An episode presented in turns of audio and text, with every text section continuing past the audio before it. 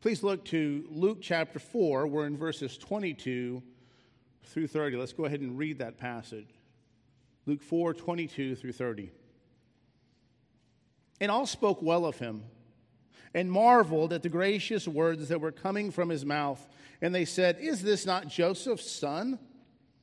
And he said to them, Doubtless you will quote to me this proverb Physician, heal yourself. What we have heard you did at Capernaum, do here in your hometown as well. And he said, Truly, I say to you, no prophet is acceptable in his hometown. But in truth, I tell you, there were many widows in Israel in the days of Elijah, when the heavens were shut up for three years and six months. And a great famine came over the land. And Elijah was sent to none of them, but only to Zarephath in the land of Sidon to a woman who was a widow. And there were many lepers in Israel in the time of the prophet Elisha, and none of them was cleansed, but only Naaman the Syrian. When they heard these things, all in the synagogue were filled with wrath. And they rose up and drove him out of the town and brought him to the brow of the hill on which their town was built, so that they could throw him down the cliff. But passing through their midst, he went away. You know, you can see the rage in the heart of natural man very early on in his life. You can see even a, a very young child clenching his fists with rage and thrashing out at the one that is caring for him with all of his might, driving into his caretaker with his nails or his fist. And we all but laugh sometimes because it's almost amusing to have someone that weighs a mere 10 pounds thrashing out. I can't help but think during those times it is a good thing that that child does not weigh 200 pounds.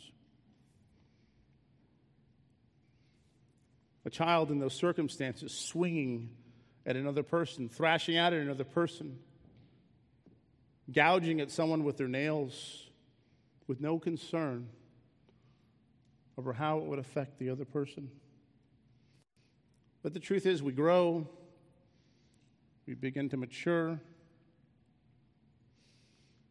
There's normally at least a, a level of restraint that we have as we grow, which is restraining grace of the Lord. I mean, let's amen that. That on a regular basis, you don't have people of such size thrashing out at people every time that they are, they are angry. There's times. Let's be honest, we've seen it. We've seen it very much over history. We've seen it over the past few years where the Lord removes restraining grace and the true desires of the hearts of men are revealed. It can happen in the blink of an eye.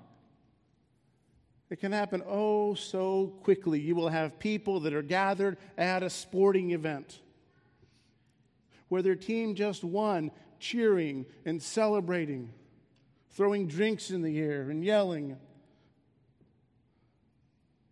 and they walk into the city streets, began to flip over cars and burn them, smash buildings, fall into riots. People end up getting injured. Businesses ransacked. We've seen it after court decisions that were unpopular. You have at these times and other times like them, we could name many such situations in history that happen oh so quickly. And you can look at those circumstances and say, what happened? What changed in this person that this person would go and just in a matter of moments from being civilized, from being accommodating, for laughing and joking, to revelry, to rage, to even murderous intent, disregarding the lives of others, disregarding the property of others, disregarding the work that someone put to create a, a business, disregarding the lives of other people, someone who had been raised by their family, brought up, fed, educated. Parents had thrown them parties, and then someone sees that person on the street, gives no regard to all the people who have invested in that person's life. In the heart of that person is revealed. So many of those, I think it's totally reasonable. You can look at these events, especially over the last decades, these last 70 years, as so much of this is so clearly recorded, not just in books or in photographs, but on clear video shown on the news, shown on television, shown on internet videos.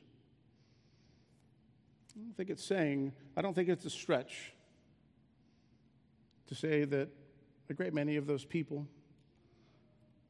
who were involved in those activities were involved in some kind of religious service earlier that month. They were gathered together. They were saying things about God. They were saying things about other people.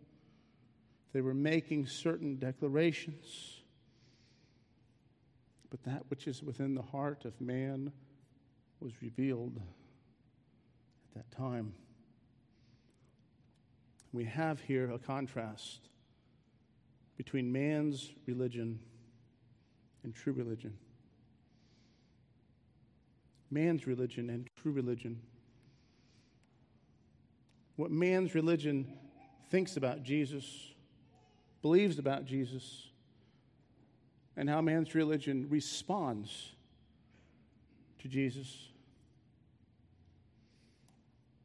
I have three points that I want to pull out of this say this man's religion desires the idea of Jesus. Man's religion has a desire for a Messiah, a messianic figure that would come forward and make right all that is wrong, but man's religion falsely identifies the real problem in the world and thereby has a wrong solution and thereby has the wrong Messiah. Man's religion doesn't desire the message of Jesus. That second point man's religion desires not the message of Jesus. Man's religion, carnal men find the message of Christ, the gospel of Jesus Christ, to be offensive. I know we generally don't do anything different around Easter other than preach the good news of Jesus Christ, his life, his death, and his resurrection, as we do each and every week. But I was fascinated how bold people are getting during this time. That so many were making very overt statements, declaring things very clearly about what was in their heart in regard to Jesus, saying things like, I don't need a man who lived 2,000 years ago to forgive my sins. There is nothing wrong with me now. Offended as these were tweeted out, sent out on social media, declared on different videos. I don't need. Well, that's your problem. You don't see anything wrong with yourself. Carnal man desires not the message of Jesus, for the message of Jesus, first and foremost, declares that there is a problem with you. You are not acceptable before God as you came into this world. You are dead in your trespasses and sins. You need help. You need to be changed. You need the grace of God because the wrath of God is abiding over your head, as it says at the end of John 3. All who do not believe, the wrath of God is over them. Thirdly, thirdly, you see that man's religion desires to silence Jesus. Carnal men desire to silence the message of the gospel, and they can go about it different ways. Some will mock, some will distort, and some will outright destroy the messenger. We see this happening right here. See this happening right here in this synagogue in which Jesus grew up in. The tables turned so quickly. How that which is shown at the beginning of this passage was but a front, was but a facade. Jesus begins to poke. Jesus begins to prod at man's real problem, their real problem within that synagogue, each and every one of the people there. They become offended. They begin to mock. They begin to dismiss. Then they seek to silence. Start with that first point. Man's religion desires the idea of Jesus. Let's, let's remember where we left off. It was the greatest sermon that they had ever heard. And they were even interpreting that sermon through their own messianic lens, through what they believed a Messiah should accomplish. For they were hearing what Jesus said, and they were viewing it through that lens, through what they desired the Messiah to accomplish. Get rid of all those other people out there. Get rid of, of all these other issues that are here. Luke 4 20 and 21. And he rolled up the scroll and gave it back to the attendant and sat down. And the eyes of all the synagogue were fixed on him, and he began to say to them, Today this scripture has been fulfilled in your hearing. And as we said, that's not the totality of his sermon. That was the introduction of the sermon, or that was the, the summary of his sermon. And Luke's just giving you that. He's not giving you the whole sermon here. You weren't celebrating just him saying one sentence, he preached. He expounded upon those passages, leaving out a very significant portion of it. And we see, as Luke says here in Luke 4, that all spoke well of him. That's a great beginning. Small town boy comes home. He preaches a hometown sermon. It says they marveled at the gracious words that were coming from his mouth. Certainly, the words of Jesus would be full of grace. But grace must be rightly understood. You must share with the person how that grace is obtained, how it is granted to you. This grace is not just given to everyone everywhere. This grace is given to those who believe upon Christ who come to Christ. This grace, although it's free, it's free to all who receive it. It's not free, though. It wasn't purchased freely. Was purchased through his life and his death and his resurrection. And this points to the sufficiency of Jesus and the insufficiency of the works of carnal men. Though it's free, it's not given without consequence. There, is, there are requirements in order to receive this grace. And those who gathered here desired the grace of God to be upon them. They desired to be partakers of grace, but not the grace that Jesus provides. For the grace that Jesus provides requires that you see your need of Him You can see the reticence here, even in recognizing Jesus as Messiah. You see that in their words here. Is this not Joseph's son? They've been questioning him, marveling at him, and then questioning him. Don't we know him? I mean, his father's done work for me. He used to be an apprentice for his father. There's probably things in people's houses that they have that perhaps Jesus or Joseph made. They knew him well. And he wasn't outstanding among them. They, they weren't looking at him growing up thinking, that's going to be the Messiah.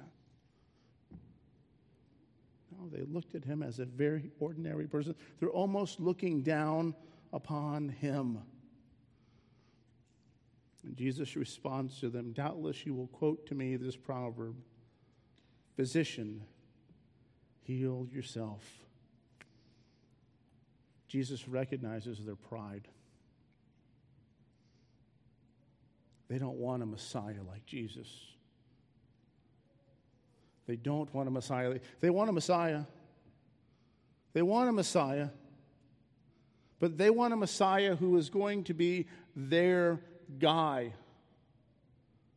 their hometown guy, that's going to look at them and see the goodness within them, who's going to treat them differently than other people.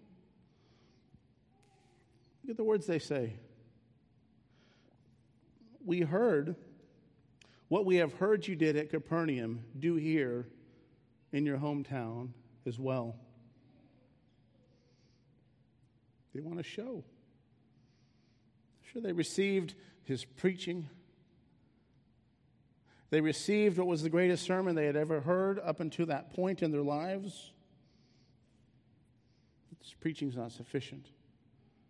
Your messianic declaration is not sufficient. The words of the prophets is not sufficient. You did those miracles in Capernaum. You did those tricks over there. I mean, it's your hometown. We made you what you are. Don't we deserve something? This is where you're from. Mean, you're a hometown boy. Should you not be doing more here than you even did in Capernaum? Maybe if you do some tricks, maybe if you do something in front of me. Oh, do we not see? Do you not see Herod and others making such statements to Jesus? Why don't you do some of those tricks? You did that over here. So he's just a magician. He, he's just there to entertain people. Oh, dear friends, and so many, so many that, that bear the name of Christ, but a great many do not truly bear the name of Christ see miracles in this way. They see them as, as just mere tricks, as a show that Jesus put on, as, as that which is supposed to be put on even now by the church. They're not tricks. Jesus didn't do these just so, okay, I'm going to do this and now you're going to believe in me. Just believe in him because he's so fantastic. The purpose of these miracles weren't to enrich people, they weren't to save people from working. Remember John chapter 6? Jesus feeds the multitude. Right? And instead of being like Peter was when there was the great catch of fish, he says, Forgive me, for I'm a sinner. No, they say, This is great. This is great. We don't have to work. You know how much work it is to go and plant all the wheat and then pull up the weeds and harvest the wheat and then go and use the winnowing fork and separate the wheat and the chaff. And then you've got to go grab the wheat. You've got to bring it in the kitchen. You've got to grind the wheat. And you've got to mix the, the flour together with oil and water and sugar and salt and yeast, and then you've got to let it rise, and then you've got to let it bake. It's a lot of work. It's a lot of work to go out and to fish. Most of the time, this fishing was done at night. You understand something? The, the, miracle of the great catch of fish. The miracle of the great catch of fish. It wasn't just a miracle that they caught a lot of fish, they were fishing all night. Why? Because they used drag nets. And those drag nets don't work during the day because the fish can see the net. That was the miracle there. They caught this, this, uh, this great amount of fish during the day. Peter saw that miracle. It's great work to catch fish. You don't have much time before they begin to spoil. They didn't have the, the methods that we have now. Sure, they could mix things with salt for a time, but they didn't have refrigeration as we do now. And here's a man. He can just make bread. He can just make fish. Let's make him our king. It's not what they should have seen. It's not what they should have seen. Their hunger, their hunger points to a spiritual deficit within them. There's a deficiency within them. Jesus is giving them bread because he is the greater manna that comes from heaven. All who come to me and drink will never thirst. Feed upon Jesus, you will never hunger. These are spiritual realities. These miracles are pointing to spiritual deficits that we have naturally and pointing to spiritual realities that Jesus creates through his supernatural work. These people weren't interested in the grace that he provided. It required that they see themselves as poor, blind, lame, and dead. That's offensive.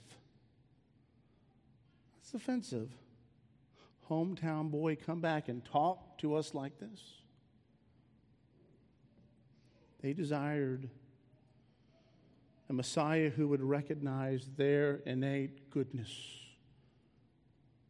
would treat them special because of where they live, because of their hometown. There are great reasons to be proud of the culture that you're a part of or that you come from. There are great reasons to celebrate the country that you're a citizen of. There's great reasons to be proud of the state that you're a part of. Amen. Are Texans in this room. But you must not take that beyond what it is.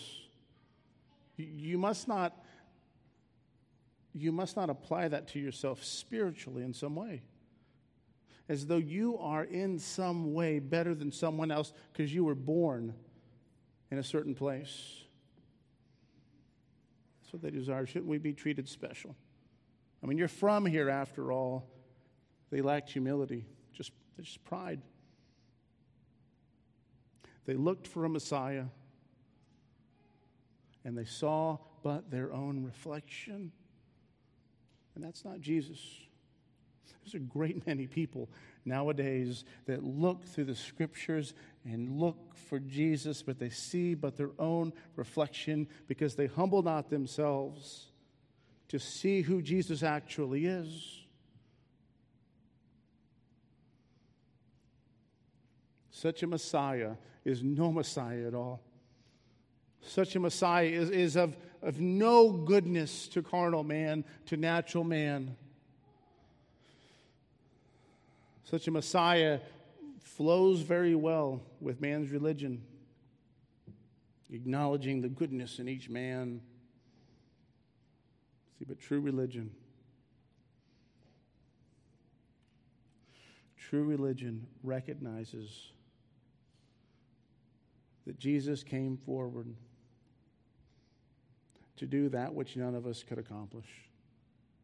Not just giving us a boost, not just helping us out, but Jesus did what was completely impossible for all carnal men.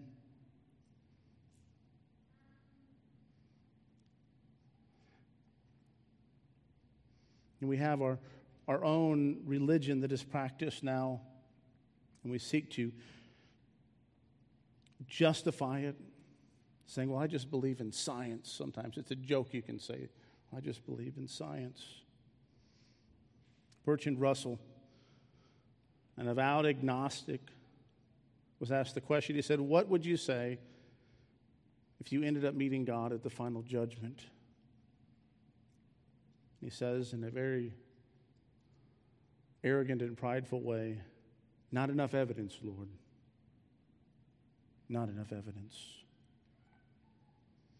And the people here desired evidence. Give me some evidence. Here's a man breathing God's air, using the body that God's given him, distinct from every other creature in the world. The heavens declare his glory, and Bertrand Russell says, Not enough evidence, Lord. Not enough evidence. They desire evidence here as well.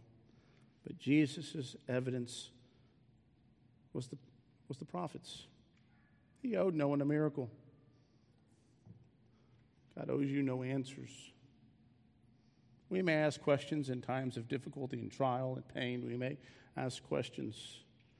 God owes us nothing. Jesus did not have to give in to their demands. We are not Lord. We are not His Lord. He is Lord. I know sometimes we, we, we err in our, we, we mean so well in our sharing of the gospel. We'll say, won't you just make Jesus Lord of your life? That's fine as long as you don't actually think that you're making Jesus Lord. I remember a really lame track that I had one time. I think it was a blue track.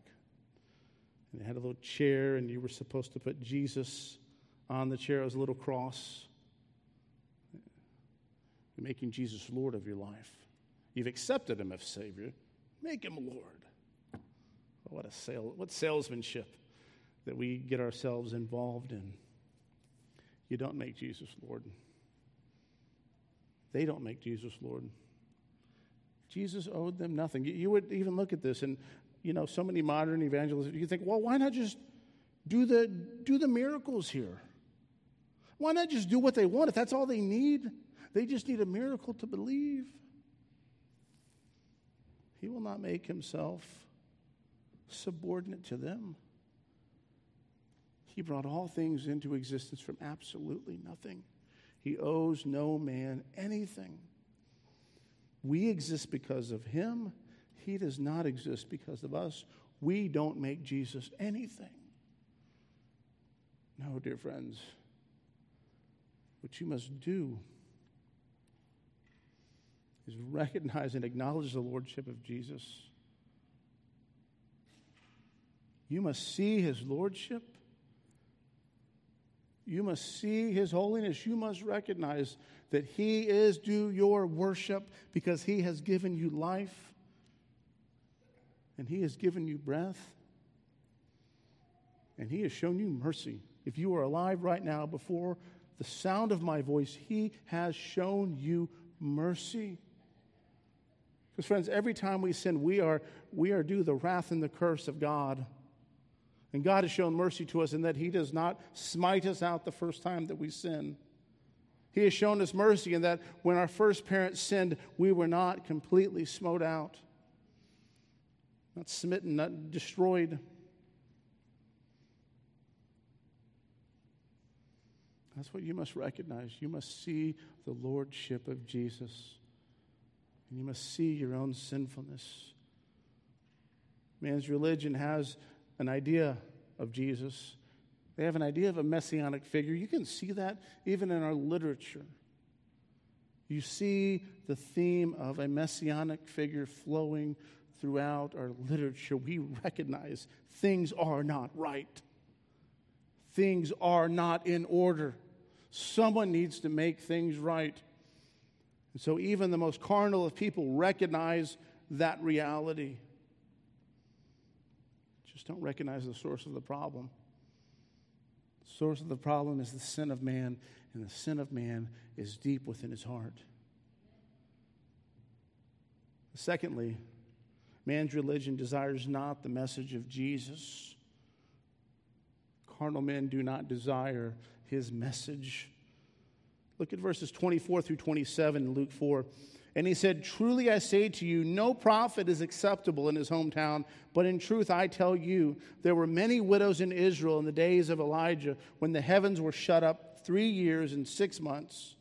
And a great famine came over all the land, and Elijah was sent to none of them, but only to Zarephath in the land of Sidon, to a woman who was a widow. And there were many leaders in Israel in the time of the prophet of Elisha and none of them were cleansed, but only Naaman, the Syrian. The story is offensive. This isn't a story they like to think about. This isn't a great time in Israel's history. Israel was in great rebellion against God.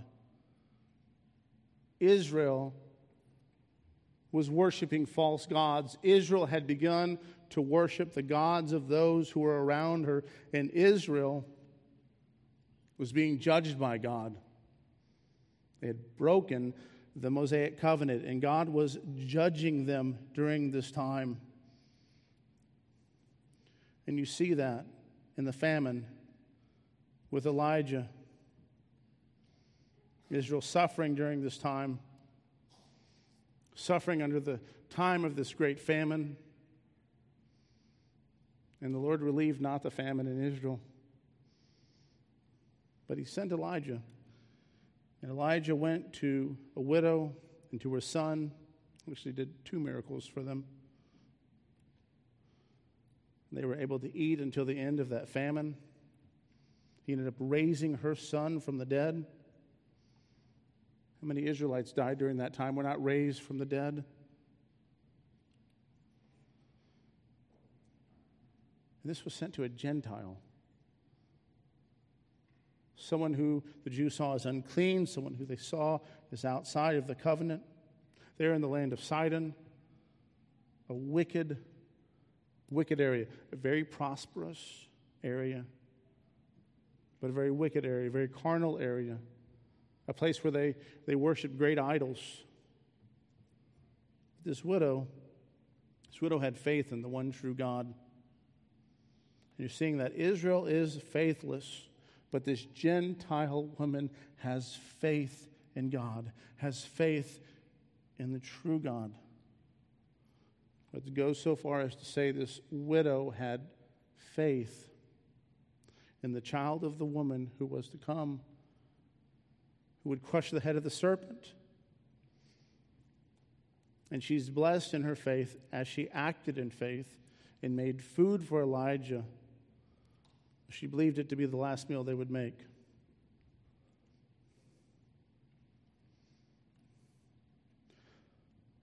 The story of the leprosy with Elisha. See that in 2 Kings 5. Remember Naaman, the Syrian general, a great man, a great leader, one who was ruling over Israel during this time, one the Lord was using in judgment over Israel, punishing Israel through the hand of the Syrians. And this great man had a great uh, skin disease. And he was sent to Elisha. Do you remember Elisha told him, This is how you can be healed? Go down to the Jordan River. Dip yourself. Why was a Syrian healed and not an Israelite? That's Jesus' point here. Were there not many there? Many who had leprosy that were not healed by Elisha. What's his point? Why is Jesus emphasizing these two stories that are offensive here in the synagogue? These two stories that are very offensive to his hometown. You know, there's, they look at the story with jealous eyes because these Gentiles were blessed rather than Jews. That's missing the point of the miracles. That is myopic. That is short sighted. That is not rightly understanding the purpose of the miracles. It's not rightly understanding what the miracles are communicating. Because what you see there is a misunderstanding. If you just say, well, we're Jews, why didn't we get this miracle? Why weren't some of our lepers healed? Why weren't some of our widows blessed? I mean, they were suffering after all, and yet these Gentiles were blessed. So you're missing the point. These miracles demonstrated the continued faithfulness of God despite the faithlessness of Israel. These stories are a reminder of God's faithful promise that He will send a Messiah even though man is sinful. Even though Israel was sinful, they would not be wiped out. God would be faithful to His promise. Even here now. This is a reminder here that God will accomplish his purpose. God will crush the head of the serpent. God will make all things new through the life, the death of Jesus Christ and his resurrection. Even though there are those in Israel that are faithless, that seek to put him to death, that seek to remove him, God, in his sovereign decree, is going to accomplish his purpose of redemption even through the sinful actions of these men. Those in the line of Adam, those who are born totally depraved, those who are born in the line of Adam, those who are dead in their trespasses and sins, those who are born in the line of Adam, those who are blind, who are deaf, who are lame, who are dead, who are spiritually helpless can turn to the Messiah, can see their spiritual insufficiency, can see the great mountain of their sin and their guilt, and even that of those who came before them.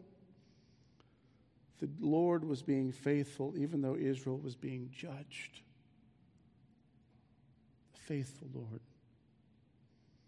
God was showing his faithfulness even in showing mercy during these times and specifically showing it to these Gentiles. This widow thought it was of a greater benefit to feed the prophet of God who spoke the truth of God than it was to save food for her own son. She trusted the word of God. Elijah spoke and she believed it. To believe upon the word of God. That's what was required here.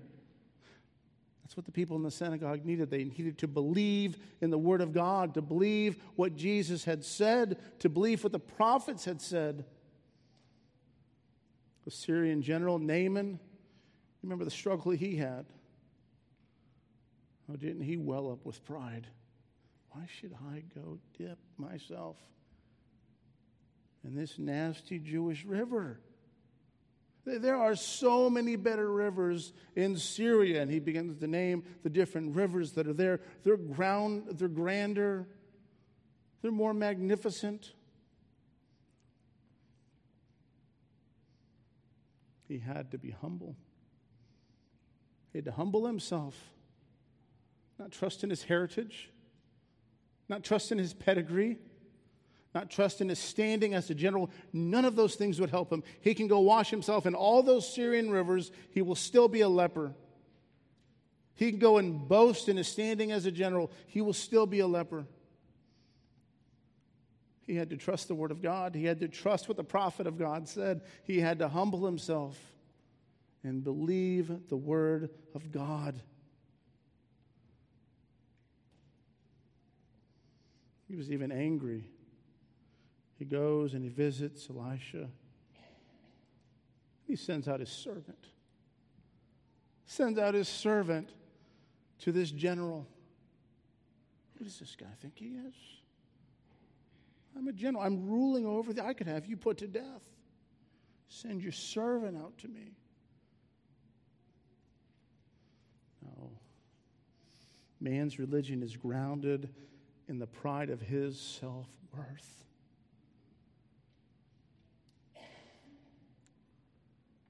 Do not name it, does not name and give a beautiful picture here of man's religion and man trusting in himself, trusting in his own goodness, assuming what he deserves from God.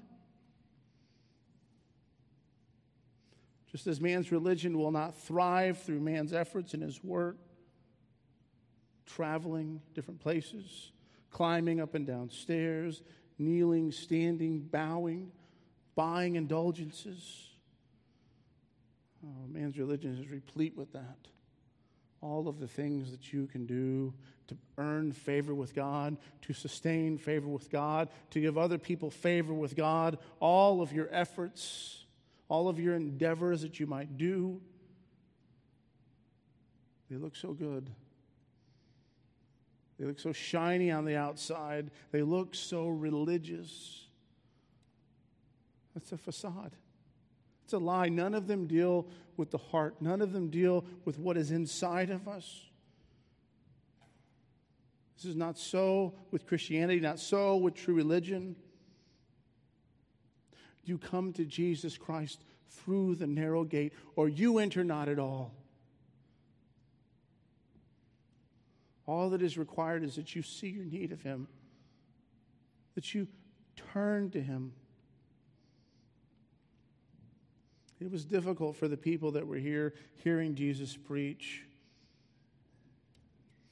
As we mentioned, he left off part of Isaiah 61 and verse 2 and the day of vengeance of our God. They recognized that. They noticed that that was missing. God's wrath is supposed to fall out on the Gentiles. God's wrath is supposed to fall out on these unclean people, these people living in darkness. And so it is. That's not why Jesus came the first time, though. That's not what he's doing at this time. He will come back and do that. What they see not, though, is that they are those in darkness they are those that are blind. They are those that are unclean.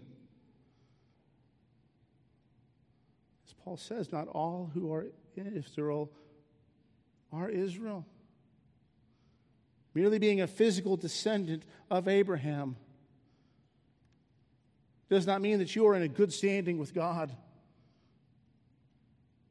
You can find Israelites who walked through the wilderness did not believe in God, died in their sin, put into outer darkness.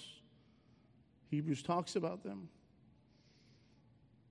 No, they needed the mercy of God. They needed to see their need of Jesus. They desire not this message. This message that speaks so low of them, speaks so greatly of their need of a true Messiah one from whom righteousness comes. And so, thirdly, we see that man's religion desires to silence the message of Jesus. Carnal men may like the idea of Jesus, but they do not desire his message.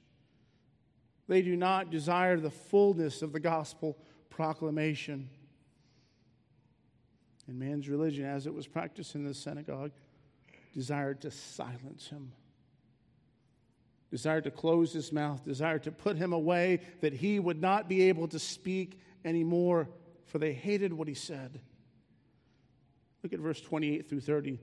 When they heard these things, all in the synagogue were filled with wrath. And they rose up and drove him out of the town and brought him to the brow of the hill on which their town was built so that they could throw him down the cliff. But passing through their midst, he went away. And what you see here, what you see within these pages here, the darkness that is being revealed in these pages is that which lied within the depths of their hearts. These people that Jesus grew up with, likely attended wedding parties with him, birthday parties, gathered in the synagogue, traveled to the temple together. That's how it would normally be done. You'd travel with those that you lived around. They initially gathered together to hear him preach with pride, pleased at their hometown boy that was making a name for himself He's becoming famous and he comes home. But now they despise him. Hatred is, is burning within their hearts. I tell you something, I, I can't help but notice a, foreshadowing here as Jesus preaches in his hometown and they seek to put him out. Notice how we began this passage, and they were speaking praises of him, talking about his, his great ability, his gracious speech. They marveled at him. And here they are. How much time could it have been? An hour?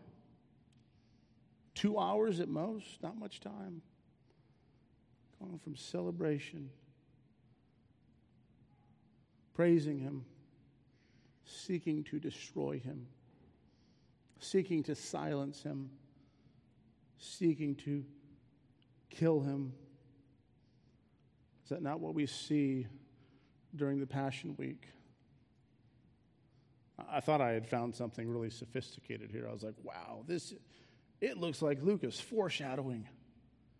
I began to make notes on that and write about it, and then I began to read commentaries, and like everyone else noticed that as well. I am really, really good at discovering things that 50 other people have discovered. I've got a real knack for that. But there are those that are going to gather at the beginning of that week. They're going to cry, Hosanna, Hosanna. They're going to lay down palm leaves as he walks on a colt. By the end of the week, they will gather together and they will take his life. You should find that shocking. You should find that deeply fascinating. Because that has happened time and time again historically. You're seeing it happening right here in the synagogue. It'll happen other times in Jesus' life, but you especially see it there during the time of the Passion Week. And why is it? Why do you have these ones who have such fervor and such outward religious drive and, and, and such verbally giving assent to Jesus, praising Jesus, speaking so high of Jesus. that it turns to murderous rage. I don't even know the amount of times that I have heard someone speak of how much they love God and love Jesus and go to church, and that same person in murderous rage will turn their back and walk headlong into an abortion clinic and take the life of their child. And it's a facade, it's not a real religion. That one person that is there before you, almost crying at one point, will turn around and begin to dance their way across the parking lot as the rest of the parking lot begins to give them a standing ovation and cheer them on.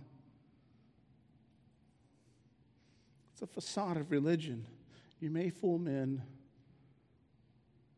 you may fool a church for a time, but that which is in your heart will be revealed, the truth of that religion is going to be demonstrated in time. And notice this they didn't seek to engage with him. They didn't seek to talk this through with him. They had no legitimate response. They desired nothing more than to silence his message. They had no appropriate response from the book of Isaiah or from the prophets. No, just pride within their own hearts.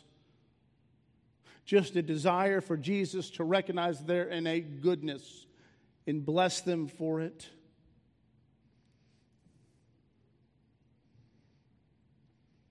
And God shows a restraining grace here.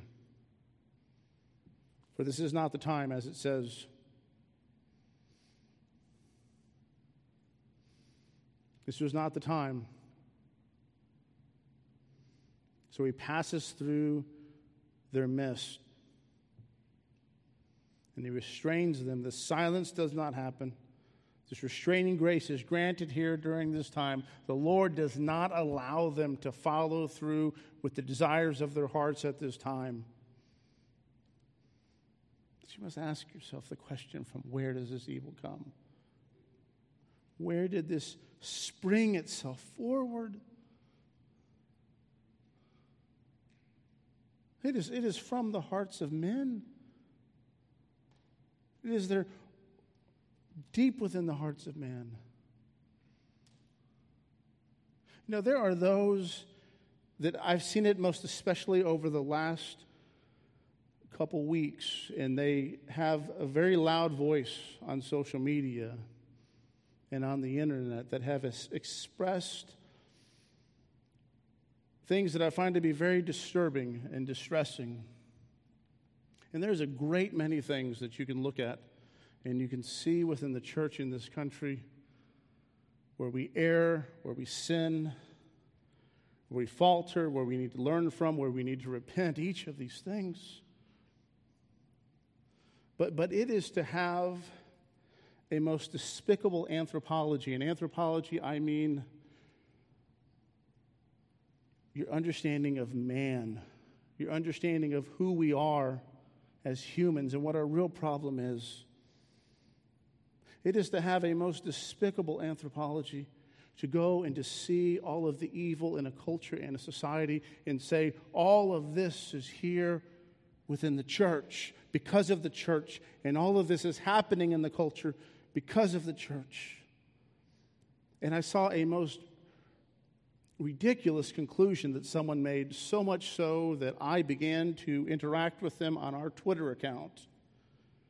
And it was incredible. It was the week before, we're going to baptize two people. It's the week before I'm going to baptize my own daughter.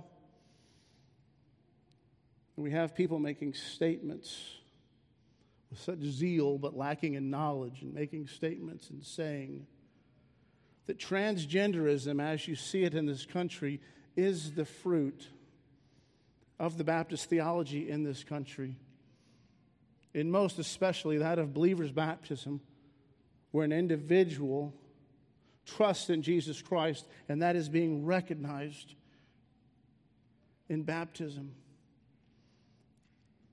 A most incredible conclusion, a most ignorant statement, a most absurd view.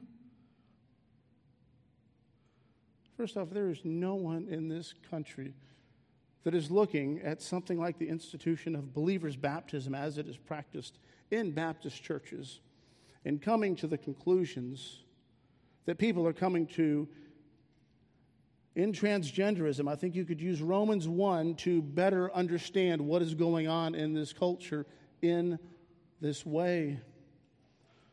But I say this to say this there is sin in the heart of man, and he doesn't need help. There's evil in the heart of man, and it flows outward from him. And there is the desire. There is the desire of these carnal men, those that practice man's religion, to silence the church, to silence the voice of the church to squash them out. And those that silence the voice of the church, those who eliminate them, those who remove them, those who persecute them and kill them or send them away in some kind of a diaspora, believe they are freeing themselves.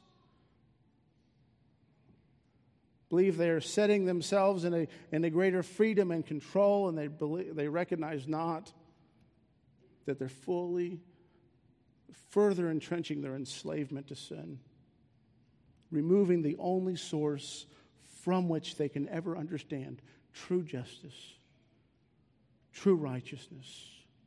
Remove the only means whereby they can have peace with God.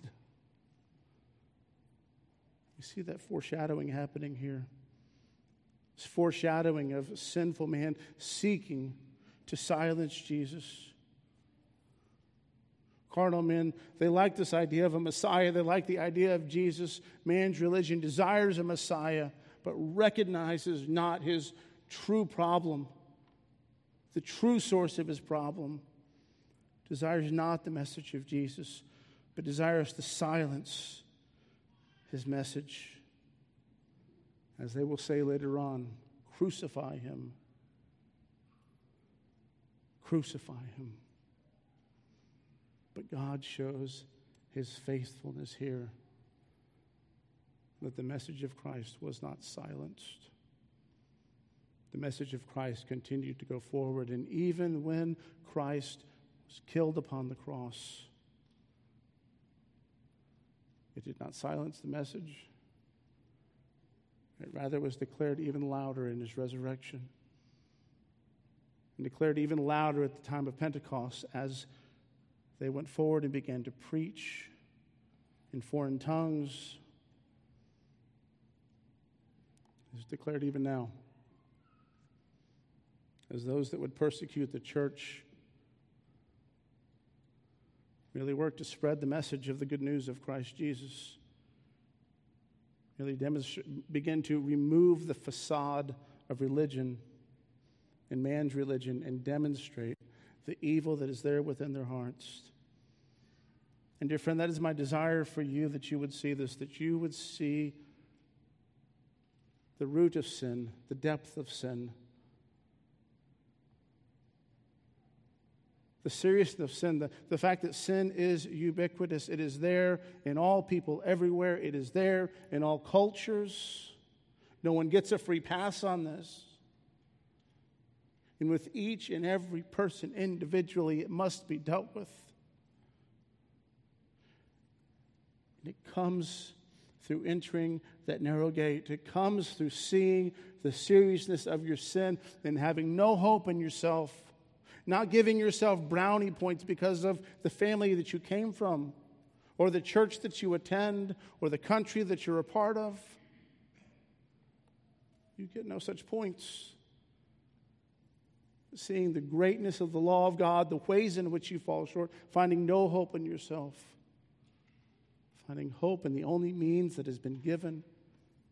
That means it's Jesus Christ. You must see the depth and the seriousness of your sin. You must see your own hopelessness, your own worthlessness. This is not a popular message nowadays. Someone will tell you this is not good for someone's self esteem. It is better that you see yourself rightly. A true physician, a good physician, will tell you the seriousness of your cancer, will tell you the depth of it,